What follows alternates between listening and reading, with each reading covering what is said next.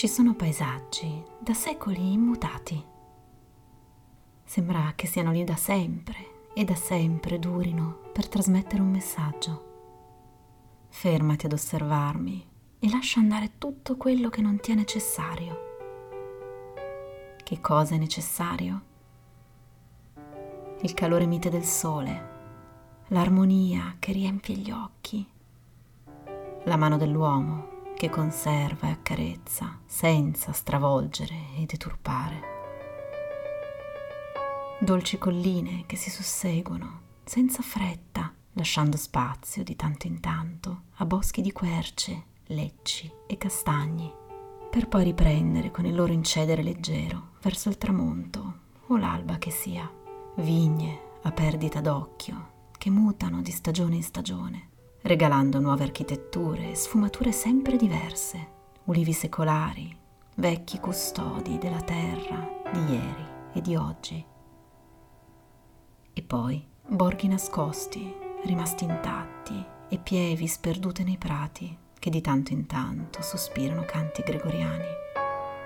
Ci sono paesaggi da secoli immutati, angoli di bellezza ed armonia che sembrano usciti da un quadro rinascimentale la storia che vi raccontiamo oggi è ambientata proprio qui, in questo angolo di mondo che fu la culla del Rinascimento, in cui nacque e si sviluppò la lingua italiana, la toscana, dove per secoli la bellezza ha regnato sovrana, bastando a se stessa. Potremmo iniziare così. Si racconta che un tempo in questa valle di prati di velluto, ma qui ci fermiamo. Non si racconta, ma qualcuno ci ha raccontato. Precisamente uno di voi che ascoltate ci ha inviato la testimonianza di un'esperienza vissuta in prima persona. E non un tempo, ma in un anno ben preciso, il 1978. Anche il luogo è ben definito, il Chianti, il fazzoletto di terra dove si produce uno dei migliori vini al mondo. Questa dunque è una storia vera. Fatti documentati, date, persone, personaggi realmente esistiti, sono i protagonisti di una vicenda da brividi.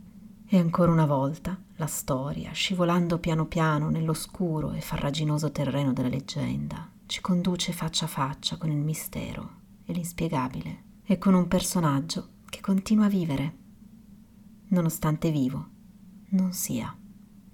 Il barone Ricasoli, che a distanza di secoli, nelle notti di luna piena, sfreccia a cavallo tra i boschi della sua terra. Questa è la sua storia e quella di quattro amici che ormai 40 anni fa lo incrociarono sulla loro strada.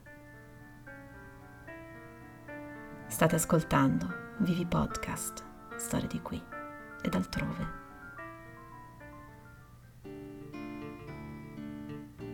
In Italia è il 1978, l'anno del sequestro Moro dell'uccisione di Peppino Impastato ad opera della mafia. È l'anno di Sandro Pertini, nuovo presidente della Repubblica e dell'elezione di Papa Giovanni Paolo II. È l'anno della legge Basaglia e di quella sull'aborto. Al cinema spopolano capolavori come Il cacciatore e Grease. John Belushi e Dan Aykroyd sono i Blues Brothers. Alla radio furoreggia Stayin' Alive dei Bee Gees. La radio, già, la radio Luigi la sta mettendo in moto, la radio della sua R4 rossa. Becca una stazione che sta trasmettendo un altro successo di quell'anno, Figli delle Stelle, di Alan Sorrenti. Altri tre ragazzi attendono fuori dall'abitacolo, tirando da una sigaretta comune. L'ultimo tiro e si parte. Quattro giovani di belle speranze, quattro figli delle stelle, a bordo di un R4 rossa. Partenza dal Varesotto, dove Luigi, Cosetta, Marta e Pietro vivono. Direzione Toscana. La meta è Gaiole, in Chianti, un piccolo borgo di quello che è stato poi definito Chiantishire per la passione di molti stranieri, soprattutto inglesi, nei confronti di questa magica terra. È un pomeriggio di settembre. Il sole è ancora prepotente nel cielo, la musica manetta e la voglia di raggiungere la destinazione. Tempo di vendemmia nel Chianti. I quattro ragazzi non vedono l'ora di tuffarsi nel mare verde delle vigne, nella vacanza sognata da mesi. Cosetta, la più golosa, già pensa alla ribollita. Qualcuno suggerisce piatti ancora estivi, bruschette con pomodoro e l'olio buono di quelle zone. E naturalmente vino rosso come se piovesse. Se non lì, dove? La strada è lunga. Luigi è alla guida. Cosetta e Marta sonnecchiano e Pietro commenta le notizie del quotidiano che sta leggendo, alternando qualche strofa di pensiero stupendo di Patti Bravo, altro successo di quell'anno. È l'ora del tramonto, quando i quattro arrivano a destinazione. L'auto riesce a fatica ad arrampicarsi su un viottolo in salita, nascosto da un fitto bosco di castagni che si abbracciano a formare una galleria buia di rami e foglie. Tante buche e niente ammortizzatori. In lontananza la luce sbiadita del sole che va a dormire lascia intravedere l'arrivo, una collina infuocata dal tramonto su cui si erge una vecchia tenuta di pietra. La fattoria di Gretel, dove i quattro alloggeranno durante il loro breve viaggio. Dove sono Ansel e Gretel? Dov'è la strega? E la casina di pan di zenzero? ridacchia Pietro, scendendo dalla vettura senza accorgersi che la donna, un'algida giovane danese sulla quarantina, era proprio dietro di lui. Gretel saluta frettolosamente la compagnia e indica un vecchio cascinale poco distante. I quattro si avviano verso l'edificio e lì, esausti, si addormentano su letti di paglia ricoperti da fresche lenzuola di lino bianco. L'indomani, non proprio all'alba, la prima a svegliarsi è Cosetta. Vedere un posto nuovo il mattino appena sveglia l'aveva sempre eccitata come una bambina. Si precipita fuori e meraviglia delle meraviglie. Quello che il buio aveva nascosto ora è ben visibile. Un'intera collina coltivata a vitigni, i raccoglitori già all'opera. La ragazza si precipita lungo i filari e mentre assaggia un acino di un'uva dolcissima fa il primo incontro della giornata. Casimiro, il fattore della tenuta, è un vecchio sull'ottantina, camicia a quadri e cappello di paglia. I due iniziano a parlare delle viti, dell'uva e del vino. Noi siamo piccoli, dice il fattore a Cosetta. Se volete vedere come si fa il vino in grande, andate là. Il vecchio accenna col dito la direzione, alla tenuta Ricasoli. Lì sì che è spettacolare. Cosetta saluta ringrazia del consiglio e raggiunge i suoi compagni di ventura ancora con gli occhi velati dal sonno. Programma della giornata, partenza per Siena, visita alla città, rientro, cena in una trattoria del luogo e possibilmente leggera sbronza di buon chianti. Così passa il giorno tra Piazza del Campo e la Torre del Mangia. È tarda sera quando i quattro amici ritornano in paese. La trattoria del posto li ristora Cosetta ordina la ribollita. La notte, con la sua palla di luna piena, è appena iniziata. La notte che Cosetta, Luigi, Pietro e Marta ricorderanno per tutta la vita. Il canto sgraziato di un vecchio gallo che sveglia i ragazzi l'indomani mattina. I quattro si ritrovano attorno ad un tavolo di noce massiccio. Nessuno parla. Sarà il cerchio a ciascuna delle quattro teste, provocato dai fumi dell'alcol, dalla bevuta della notte appena passata. Ma c'è qualcosa di più. Un'espressione incerta sui volti dei quattro amici. È come se nessuno osasse parlare. Forse perché tutti, quasi tutti, avrebbero da fare la stessa domanda. È Marta che rompe il silenzio.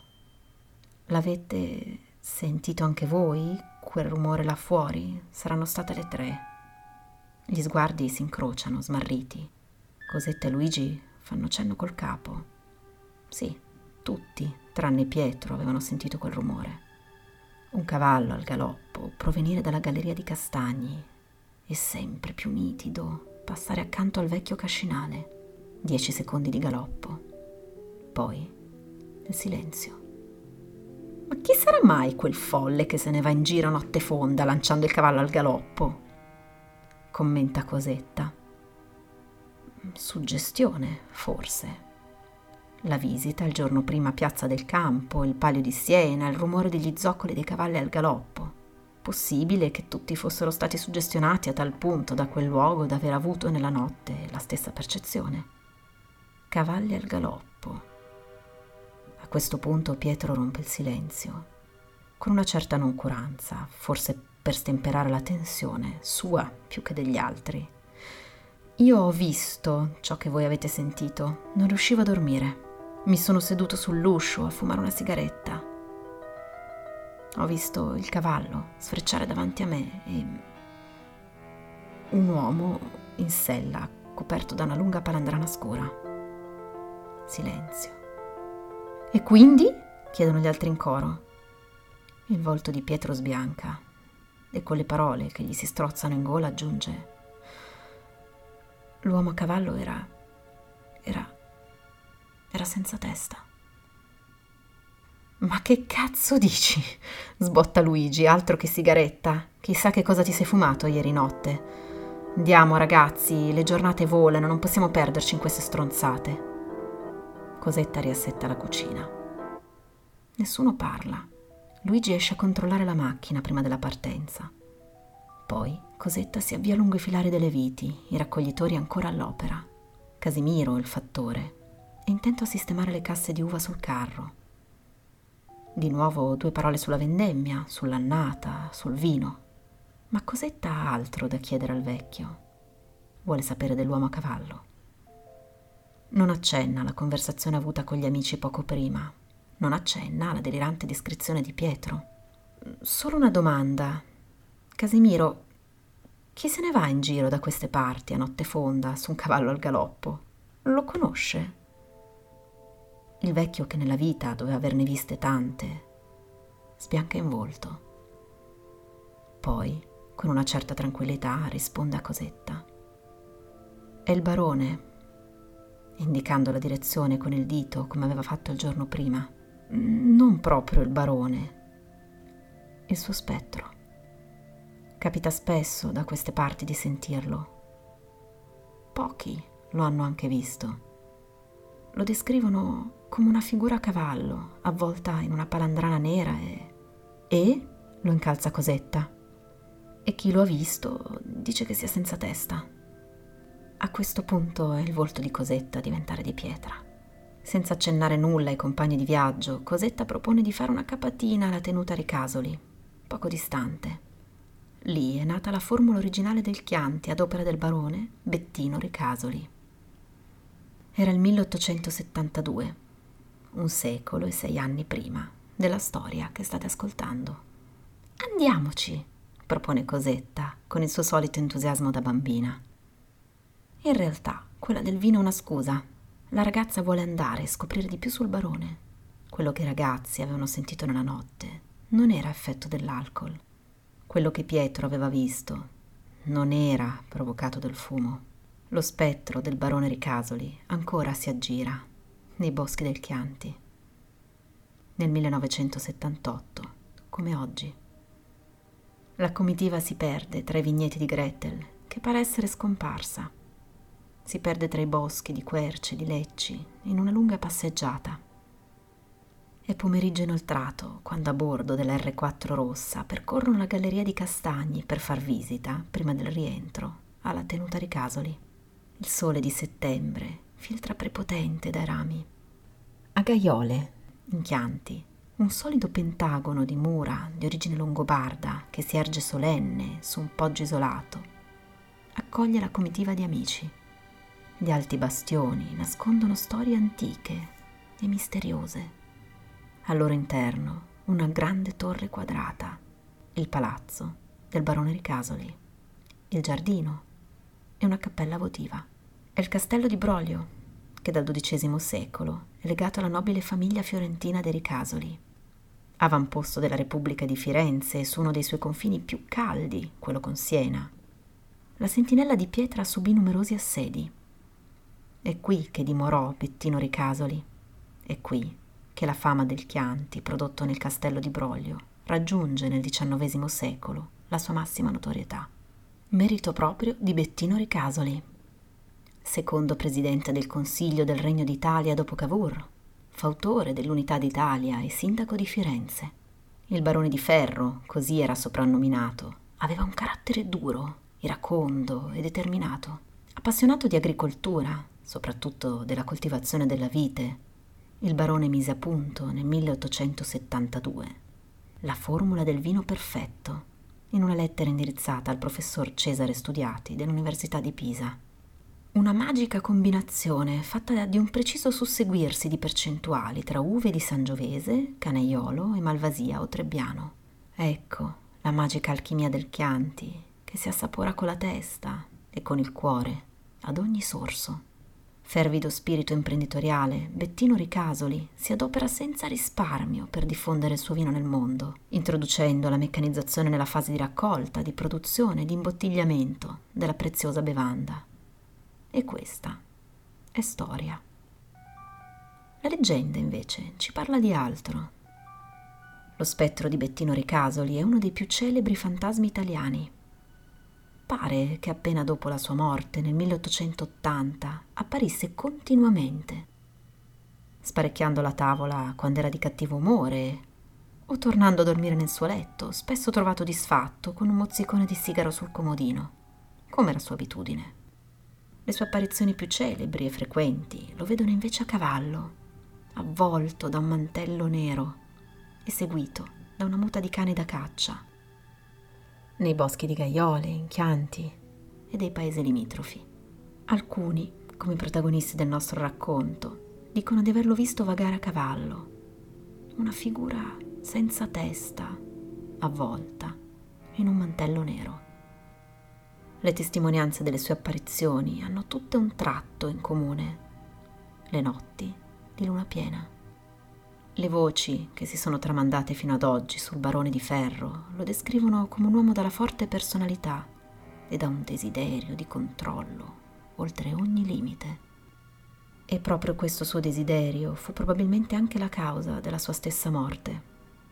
Si narra che cercando di domare una cavalla che rifiutava di essere sellata, nel tentativo di frustarla, il suo cuore malato cominciò a cedere riuscì a stento a ritirarsi nelle stanze del suo maniero, dove morì. Solo. La sepoltura non fu immediata, poiché si doveva attendere l'arrivo del prefetto che ne attestasse l'identità e la morte. La leggenda narra che anche dopo il funerale si verificarono non poche difficoltà nell'interrare la bara. Una volta calata a terra la mattina seguente, la bara fu ritrovata dissotterrata per essere sicuri che il barone non potesse tornare di nuovo indietro dall'aldilà, la cassa con il cadavere venne scaraventata in un profondo dirupo. A poco servì anche questo espediente. Bettino Recasoli continua a vagare libero in questa terra, con la leggerezza impalpabile di spettro. Si dice che spesso le anime dei defunti fatichino a lasciare questo mondo, soprattutto quando la morte sopraggiunge all'improvviso, soprattutto quando chi spira ancora conti in sospeso su questa terra.